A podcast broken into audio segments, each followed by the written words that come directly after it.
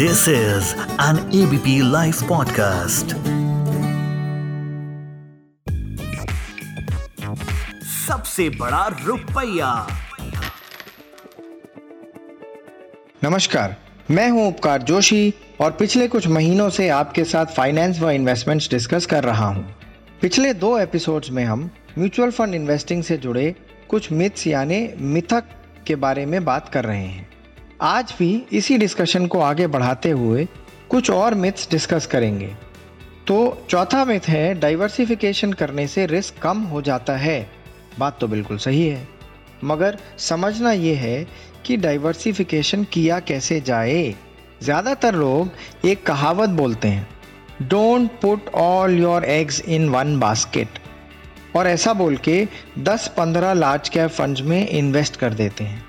तो क्या ये सही मायने में डाइवर्सिफिकेशन हुआ? अगर ये सभी फंड्स लार्ज कैप स्टॉक्स में ही इन्वेस्ट करेंगे तो आपके पोर्टफोलियो में तो लार्ज कैप स्टॉक्स की ओवरलैपिंग हो जाएगी। मतलब 10 अलग अलग स्कीम्स के मैनेजर्स सेम स्टॉक्स खरीदेंगे।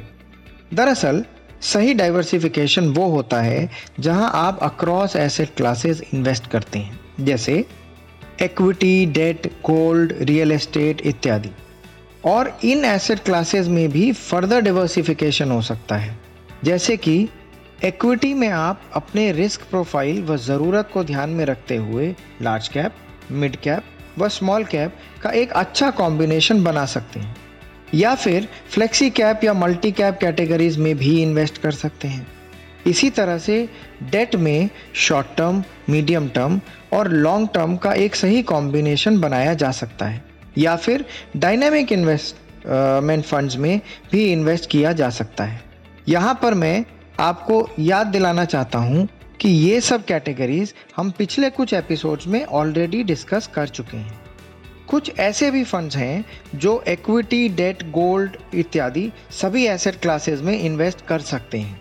तो डाइवर्सिफिकेशन का सही मतलब समझें, अपनी रिस्क लेने की क्षमता को जानें और अपने फाइनेंशियल गोल्स को ध्यान में रखते हुए एक अच्छा डाइवर्सिफाइड पोर्टफोलियो बनाएँ और लाभ उठाएँ। आशा करता हूँ कि आज के मिथ्स आपको अच्छे से समझ में आ गए होंगे।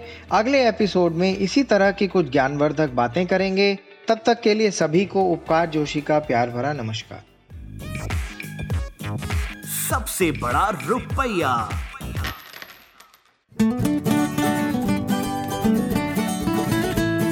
This is an ABP Life podcast.